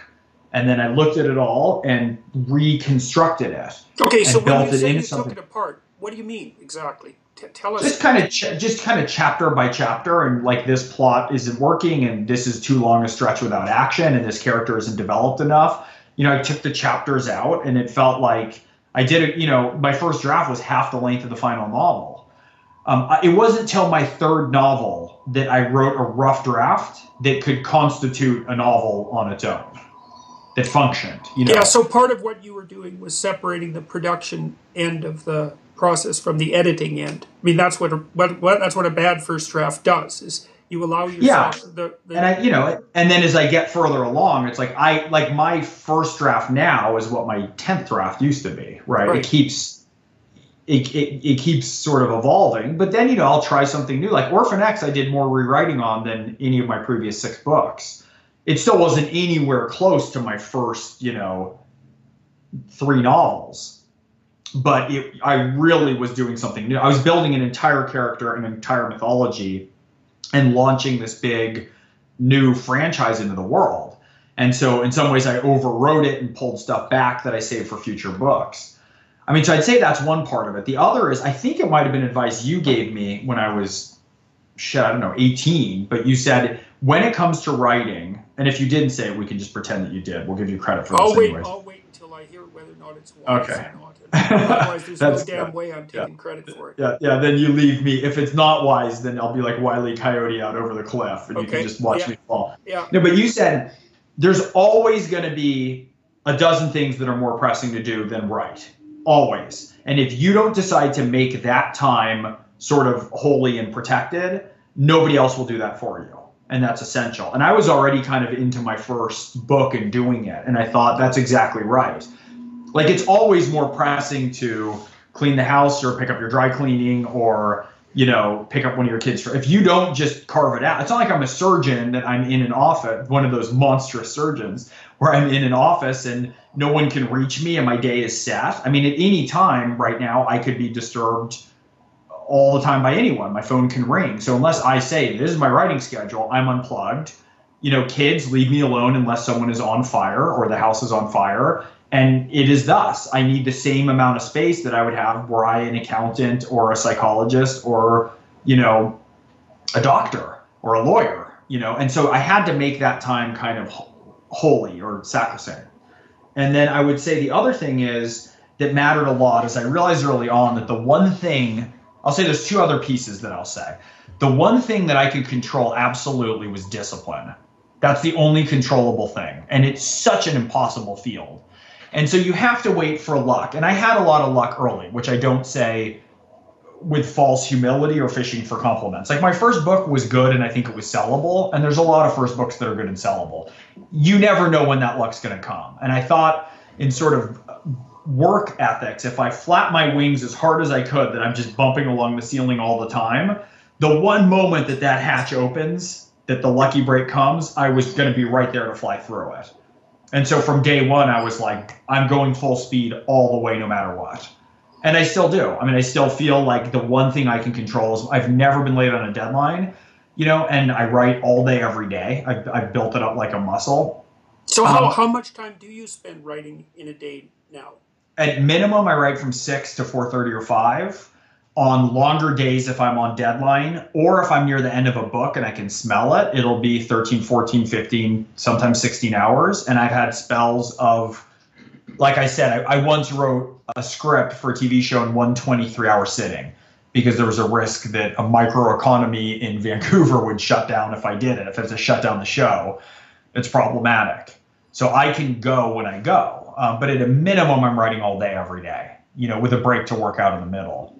And the other thing I'd say is really interesting is like, you know, it's funny seeing which values get. So people look at my kind of resume, and I, I, went to all these fancy schools, and people always ask me, like they ask me about Shakespeare, they ask me about my educational background. Okay, you studied English and Psych here, you went and did a master's in England.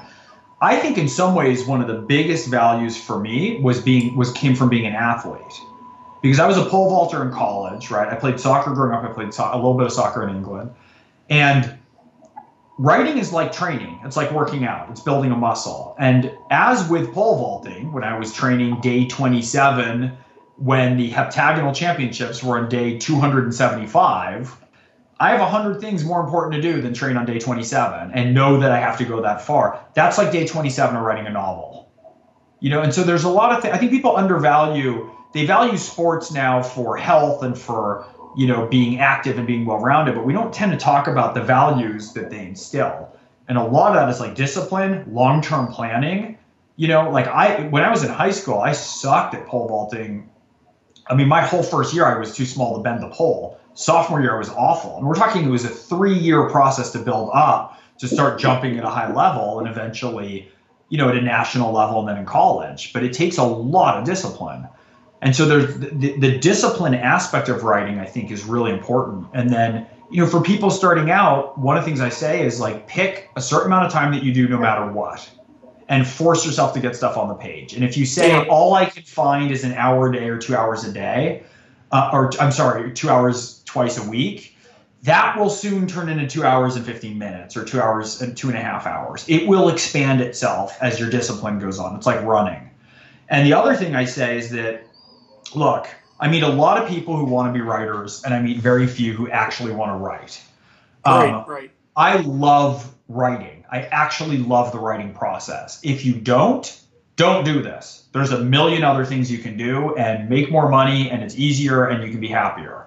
So when Um, you say you love it, what do you mean exactly? I mean, that doesn't mean it's easy by any stretch of the imagination. no, what is it I mean, that you love about it? And, and exactly what do you mean by that? Well, it's it's the one place I really clearly lose time. You know, when things are going well, an hour and a half, two hours will pass. That happens to me when I'm on the soccer field too. Is like I just it's I feel fully inhabited in something else aside from me in a manner that is productive. And I feel like I don't I'm not one for getting precious about writing with beckoning the muse and whatnot, but like there's an ask there's a part of pleasure. I have these really loud keyboards that i hammer on. I have a whole broken slew of keyboards that i've gone through. I feel like a carpenter. I feel like i'm pounding and hammering and cutting and pasting and i like the keyboard to be really loud so that it's a muscular action. And i just feel utterly engaged and fascinated in what in this world that like i'm in control but there's endless opportunities and my job is to be open to opportunity while also making sure that i'm kind of steering the ship and there's an enormous amount of responsibility and at the same time i'm i'm living in a world of my own making and i'm wholly alone Okay, so why, all respond, why so first let's hear your keyboard. Yeah, you just like that 1930s newsroom. Well, what my friends jo- j- joke with me about is that when they're on the phone, and if I'm rude enough to be writing or finishing a sentence, they always say, "You sound like the asshole travel agent where they can't move your flight." We're like, "Okay, so Dulles is shut down. Can I go through Chicago?" No, I'm I'm terribly sorry. We can't get you. Can we get me? No, I'm sorry. Your flight's now been delayed six hours. I mean, it's the loud, old-fashioned, angry travel agent keyboard. Right, right, right. It's very funny. So, so you're talking, yeah. So you talked about discipline, and you talked about responsibility when you're writing. Like, what do you mean by that exactly? Well, your ego is constantly subservient to the plot. So to write well, you come up with a basic set of tenets that start your story. It's like it's it's like it's so complex. It's like it's like surfing. Like there's so many factors. So when people are like, you know, there, there's there's sort of like the idiot criticism of certain movies, like, you know, Passenger 57. You remember where Wesley Snipes is the super badass spec ops guy on the airplane that gets hijacked. And some people are like, well, what are the odds that he'd be on the plane that got hijacked? And you're like, well, it's 100% because no one wants to write a story about the other 99,999 times that a plane got hijacked and Passenger 57 wasn't on it. Like, that's why we're writing this story. So you have a unique set of circumstances that can involve cir- that can involve coincidence at the outset. That's first act stuff, right?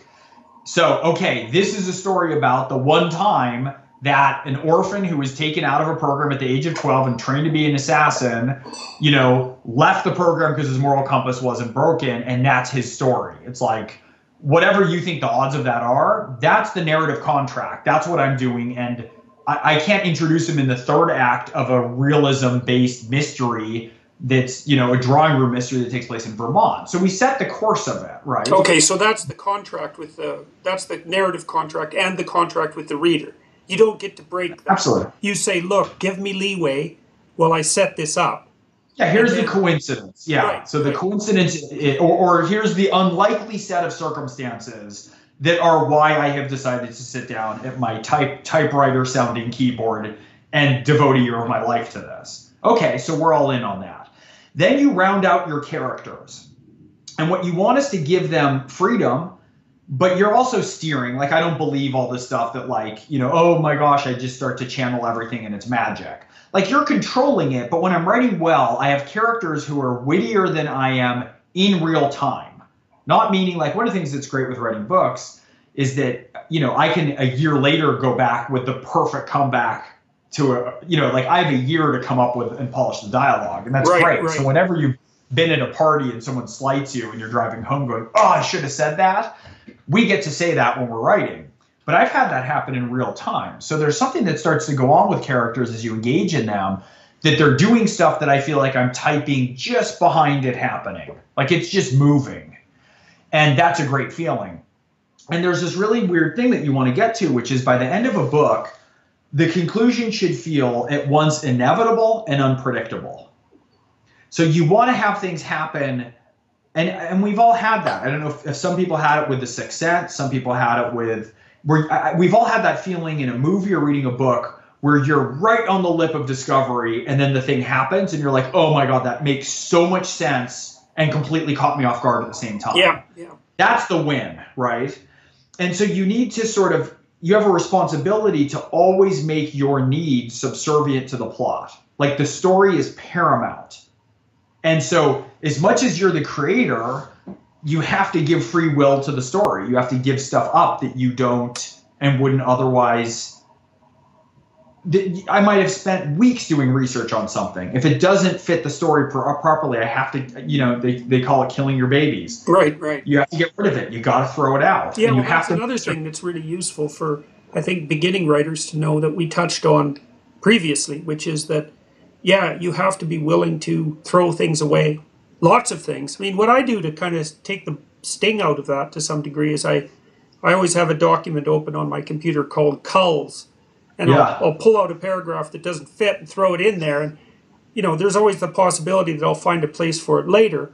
But often I do something with it later too. So the writing isn't necessarily wasted. thing. But yeah, Well, and you know, so you're, you're trying to make everything work and you're trying to be surprising at the same time, but also you have to be open to opportunity. And I, I, I had my third book in particular, I learned this because I got all the way to the end, and the ending that I thought was the exact opposite of the ending that of the story that I had created. And I realized I had a choice. I can either honor the story that I've created and and make this thing that's better and surprising and unplanned for, or I can write propaganda. I can subvert Yeah. the story to my own means. And look, that's like that's Ayn Rand, right? It's like it, there's never going to be a shocking reveal where there, you know, in an, Ayn Rand, you know what it is, and she's filling it out. You know what all of her thoughts are. So the writing for her isn't a process of discovery necessarily. It's a process of furthering a set of philosophical points that she well, thinks the other thing that she does that's that's that's second rate, I think, is that all her heroes and all her villains, like all her heroes are the same hero, and all her villains are the same villain, and all the villains are completely villainous, and all the heroes are completely heroic. well, and that's propaganda. Yes, yes. Well, it's exactly the opposite of Dostoevsky. You know, where he makes his his villains are more heroic than his heroes by a substantial margin. He always Right. makes Superman to to to argue against fundamentally. So, Right. And so, you know, a lot is about being open. And the other thing I would say with writers is, you know, I, I see a lot here who are, you know, this is true for, you know, fill in the blank for artistic field. But a lot of people who are like, you know, I went to Beverly Hills High, I studied screenwriting undergrad, I got a master's in screenwriting, and here I go and I'm ready to go and I want to write. And you're like, well, what the hell are you going to write about?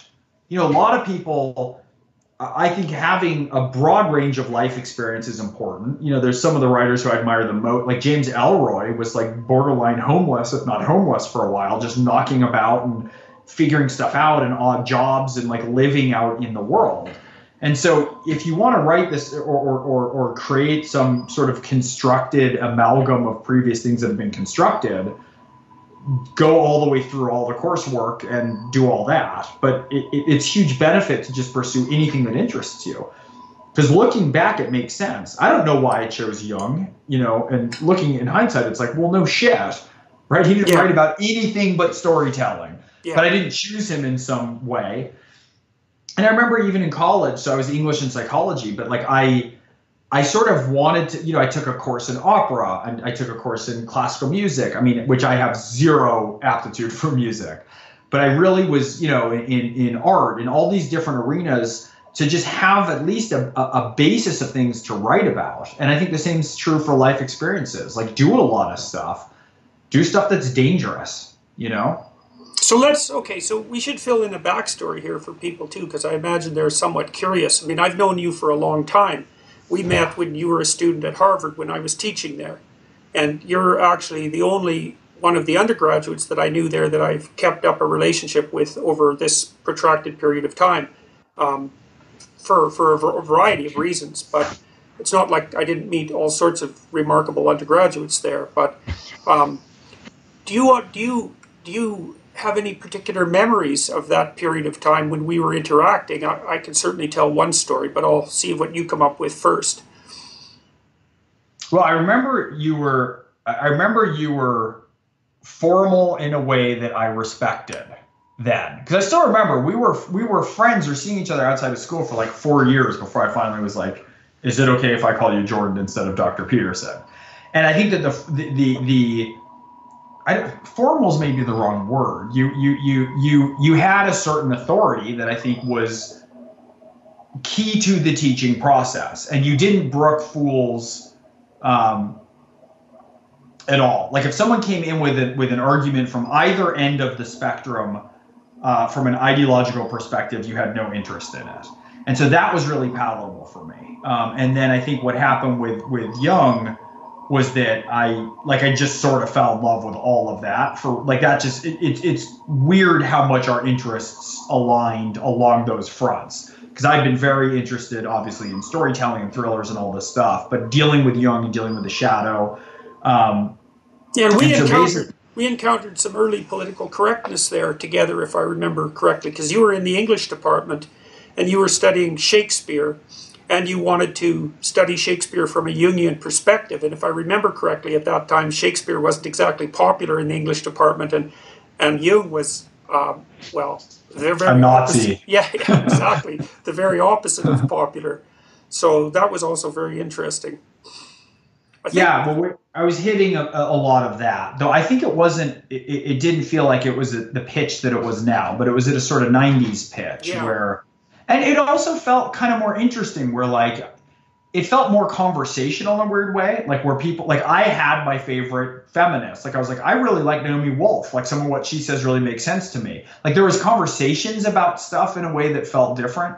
Um, and there's there's sort of this rigidity now with people snapping to both sides um, of the equation. But i mean i think one of the things that that i you know, in our courses that I liked a lot was that if somebody raised something that was clearly uh, just some ideologically based, here's what I'm supposed to be saying and reiterating, you wouldn't have any tolerance for it. And I, I, always respected that because it was like, and it also wasn't from a perspective of being shut down to it. It was like, I'll have any conversation that you want to have on the merits, but I'm not going to engage in a conversation with a, a false bit of scaffolding that you're inhabiting. It was sort of the vibe. Um, so that was interesting. Um, See, I remember the thing I remember. One of the things I remember was if, and I'm sure you remember this too, is that in one of my personality classes I had asked the questions for a scale called the sensation seeking scale, which was one of the early versions of a Big Five variant. And uh, the sensation seeking scale asks people in part about minor juvenile rule breaking. I think like shoplifting might have been one of them, anyways. And so I asked everyone questions and I had them score it. And then I asked people to put up their hands at each level of increase in scores. Like, are you in the bottom 10th percentile, percentile, the next 10th percentile, or whatever? And if I remember correctly, you were the only person who put up their, his hand in the highest of the categories. And if I also remember correctly, I laughed about that quite a bit. Um, and then if I also remember cor- cor- correctly, you got a date out of that. Yeah, somebody asked me out. Yeah. But look, it was either it was either like the top percentile in sensation seeking or werewolf surgeon. Yeah, it was going to be one of the exactly, two. Exactly. So I pretty much I pretty much hit it. Yeah, yeah. But look, we should also keep in mind that this was at Harvard, so like the scales for like crazy sensation seeking daredevils you know, yeah, was I know not. it was dampened down. One of the things I was really surprised about when I when I administered that scale to the whole class was just how low the overall scores were. Yeah. And we know that conscientiousness is a really good predictor of of academic performance, and so I would say that you know the kids there tended towards hyper conscientiousness more than towards say entrepreneurial the entrepreneurial sort of artistic Oh, temperament. yeah. It's like if you want the win, like we're talking about this from the big five, it's like obviously conscientiousness better predictor in some ways than IQ, right? On a straight scale. But it's like if you can have the talent and conscientiousness, that's where you see people killing it. You see people winning like three or four shows. I mean, like that's just the win. And so, you know, Yeah, it's One rare. can- it's rare to have that entrepreneurial, artistic, creative ability, and also to ally that with, say, industriousness, which is part of conscientiousness. And it's rough too because the orderliness part of conscientiousness seems to constrain creativity. So there's a real. I mean, one of the things we found, for example, is that on the political continuum, imagine that that runs from from left liberal to right conservative, something like that, the fundamental one um, the conservatives are high in conscientiousness and low in creativity, but mostly what they're high in is orderliness, whereas Right. the liberals are high in openness and low in orderliness. Um, one of the things that comes out of that that's really interesting is that that I've been thinking a lot about lately is I've been trying to figure out why conscientiousness and openness aren't correlated. So there's no real reason for them to link together to predict political temperament. But one of the things that struck me really hard, and I think Trump's discussion of the wall between the US and Mexico really got this active in my mind, was that, as well as all this stuff I've been involved in recently with regards to what you can say and what you can't say, and, and, uh, and that kind of political correctness, is that I think the fundamental political question boils down to whether borders should be open or closed and high orderly low, low, creative people like everything to be in boxes and they don't get much of a kick out of the potential uh, creative interplay that can come from loosening the borders between things. But they're also willing to uh, subject themselves to the discipline of order. So that's one of the things that gives them an advantage. But on the other side of the spectrum with the with and they're unwilling to recognize tunnels that run beneath. well yeah there is they, they wouldn't think that up it's like oh look there's a wall i better turn around and go home it's like Yeah. uh, well we could put a ladder over it how would that work or yes yes that that's that's definitely But the, the underground is of less interest too, Yes. in general. Yes, Yeah. yes, exactly. Well, and so the liberal types, they like they like to uh, take advantage of the possibilities that are set forth by breaking the borders between things, but they're also unwilling to accept the discipline that working within an orderly structure will will provide. Anyways, I think the border issue is pervasive at every level of analysis. So the conservative types like the borders around everything to remain tight sexuality, identity, nationality, the, the state itself, whereas the more Except, except what's weird is, except, I mean, conventionally, right now, with Trump, it's not the case, but conventionally, conservatives are free trade, even though Clinton co opted it. So it's interesting because, like, when it comes to money, it's, it's sort of like only rules around maximizing money. Yeah, right? Because well- free trade. Go ahead. I know that it's a funny one, and I mean you never get a pure manifestation of these things. I mean conservatives can be protectionist too at times, Right. you know. So I guess the the political expression depends to some degree on what's happening in the environment at that particular point. So But surf, surfing all these walls is like, I mean, that's the trick, right? It's so much easier to armor yourself in one pure ideology. You know, one of the things I think about a lot is like with the skill. So I've just gotten back from a two week tour, a two week leg of the tour. I'm in a different city every day, and it's like it's reviews and it's readers and it's all this stuff. And I, I've been thinking a lot about how much work it takes to not to stay open creatively but stay focused enough. I'm pretty high in orderliness. That's something that that, that, that, that can interfere. But it's weird because I mean one of the things I, I think about is like to be a writer, you sort of need the sensitivity of a butterfly with the height of a rhinoceros. Like you need to be so sensitive and attuned to things and also so willing to accept you know rejection or negative reviews or all kinds of weird feedback and everything else and i'm saying this from someone who's been fortunate enough to be largely successful but it's still there there's a there's a battering that, that you take when you try and advance something outside the normal stricture Careful, you're starting to sound like Madonna. Oh, I actually watched that that speech she made the other day, and at, and, and I think she's depressed actually. what was the speech what did Oh, i say that think sounded like madonna Woman of the Year award or something like that. I, I happened to watch a, a version of it where she was intercut with Milo Yiannopoulos, which was actually quite comical.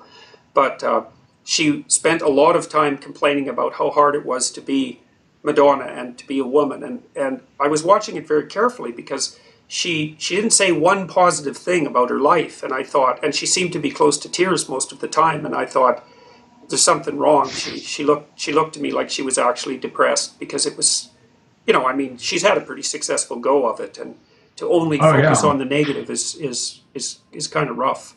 So But neither of those things are bad that I'm that I'm pointing to. Meaning, like you want to be as sensitive as possible so that you're attuned to constant. I don't know. Sort of I just vibration. I just can't get this whole butterfly rhinoceros image image out of my head. It's like, yeah, it's, it's I, I can see. I will redact it. We'll redact it. What I mean is, there's a there's a trick to trying to be Float to, like to maintain all your openness, and also be tough as hell. right. Like that's that's sort of one of the ways to do it because you need to blaze forward with it with it. like a, and- like a butterfly rhinoceros blazing forward. Exactly. Yeah, exactly. yeah. You know, as as the common refrain. Yeah. It's a, you know, look, it's as Socrates said. Yeah. Um, Float like a butterfly, uh, sting like a rhinoceros. I guess that's the thing. All right. Well, but I mean, you think, of, but when you're breaking away from those strict those structures, when you're in a space that's entrepreneurial, that's the challenge. I mean, look, that's part of the challenge that we're seeing.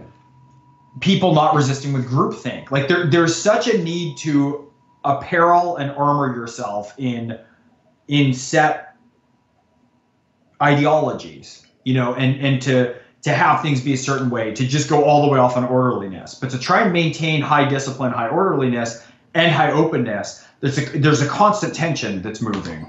yeah, yeah. Well, I think that's that's partly why high level creative performance is so rare, is because it's very difficult to bring those things together because they they actually they're mutually constraining. So, Well, the thing that's interesting for me is I've, I've worked with a lot of celebrities who are at a fairly high level, in, well, at the highest level, let's just say, whether it's in, you know, acting or singing or, you know, household name people who, you know, some of whom carry with it the, the press reputation of being smart and some who do not. The one thing that always amazes me is like anyone at a certain level of fame ha- has a level of unbelievable um, sharpness. Like there's no one who accidentally stumbles their way all the way up to having a top 10 hit or a number one movie or something else. It's very, very rare. yeah, And so even people that we look at and go, oh, that's some stupid celebrity, that's a dumb actor, that's this idiot singer, people are running empires yeah, you know, and they somehow have to do that while keeping their antenna up and focused and and letting enough in to keep creating in a way that's meaningful. Um, it's it's I've yet to meet someone. There's a lot of people who are a pain in the ass, but I've yet to meet people at that level I'm not impressed yeah. with. on some Well, one of the things I've learned in recent years is to go watch famous people when they come to Toronto, no matter whether or not I like them. So, for example, I went and saw Dolly Parton with my wife about six months ago outside at the Molson Amphitheater, and like, I wouldn't say I'm a great fan of Dolly Parton's music. I mean, she's quite the phenomena, but but it, she was absolutely amazing, absolutely amazing, brilliant, witty, self-denigrating, uh, incredibly musically talented, uh, really engaging with the audience. She really seemed to like to be there. It was a real treat, and and I agree with what you said. Is that it's a rare person who, especially who manages to sustain that across any amount of time, who doesn't have something truly remarkable about them. Yeah.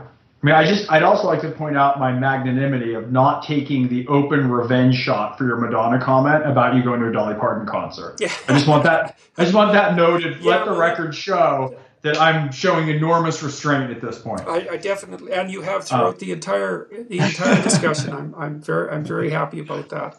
But but, but hey, that's true. I mean, coming out too, right? Yeah, I have a movie coming out in June. You want to talk a little the, bit about that? Sure. It's called The Book of Henry. Um, and it stars Naomi Watts. We have Jacob Tremblay in it, who's the boy from Room. Sarah Silverman, who we mentioned earlier, Dean Norris. A terrific cast. Um, Maddie Ziegler, uh, who is amazing. Jaeden Lieberher is the boy from St. Vincent and Midnight Special. And it's about, I, I'm constrained because we have it very kind of under wraps. We want it to be a surprise. It's a very unusual, very special kind of film. I wrote the rough draft of, of this the first draft 18 years ago. I, this script has literally grown up with me, um, and I it's it's about a single mom, Naomi Watts uh, plays the character, who is raising two boys, one of whom's a prodigy, and something very bad is happening next door to them. And working with her son, who's a prodigy, she has to figure out. She's a lot like the child in the relationship, and the 12 year old is more like the adult and they have to sort of navigate through their way to a solution. It has very strong thriller elements. It has some humor. I mean, one of the things I said um, I was thinking about is that I hope there's a lot of emotions in it that will catch people off guard.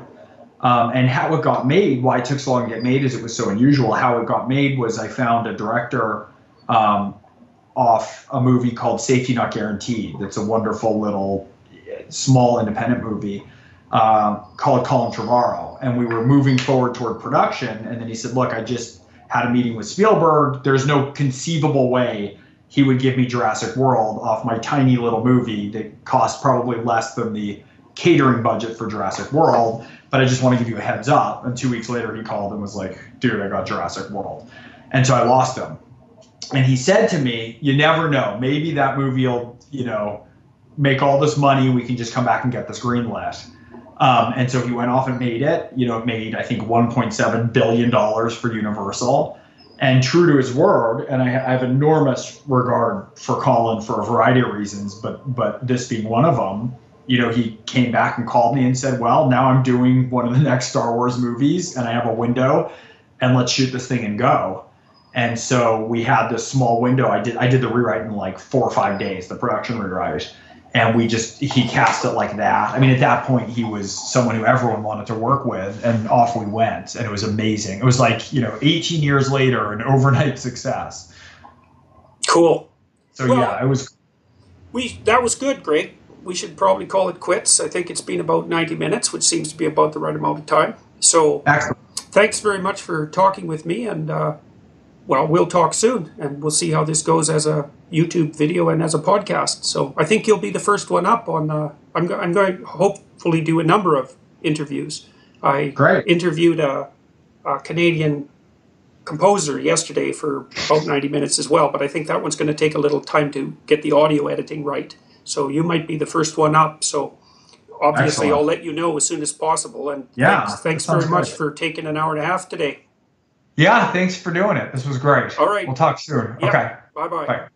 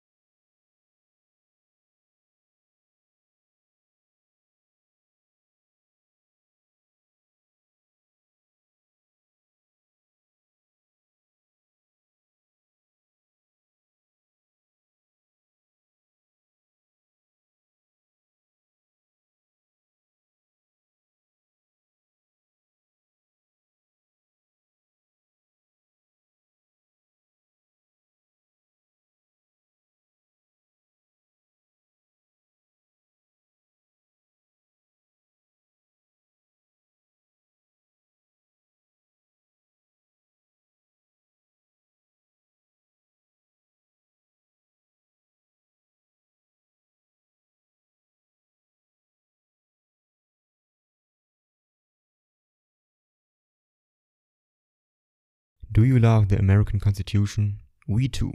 Please help letting this podcast survive in the current cancel culture. Amazon recently deleted our Peter Kanzler collection, probably for being too cheap. It was Locke, Hobbes, and the US Constitution for only 15 bucks. Check out our Peter Kanzler at Barnes & Noble, Lulu, or do a quick DuckDuckGo search to buy American collections that come at the lowest price possible to keep civil law great.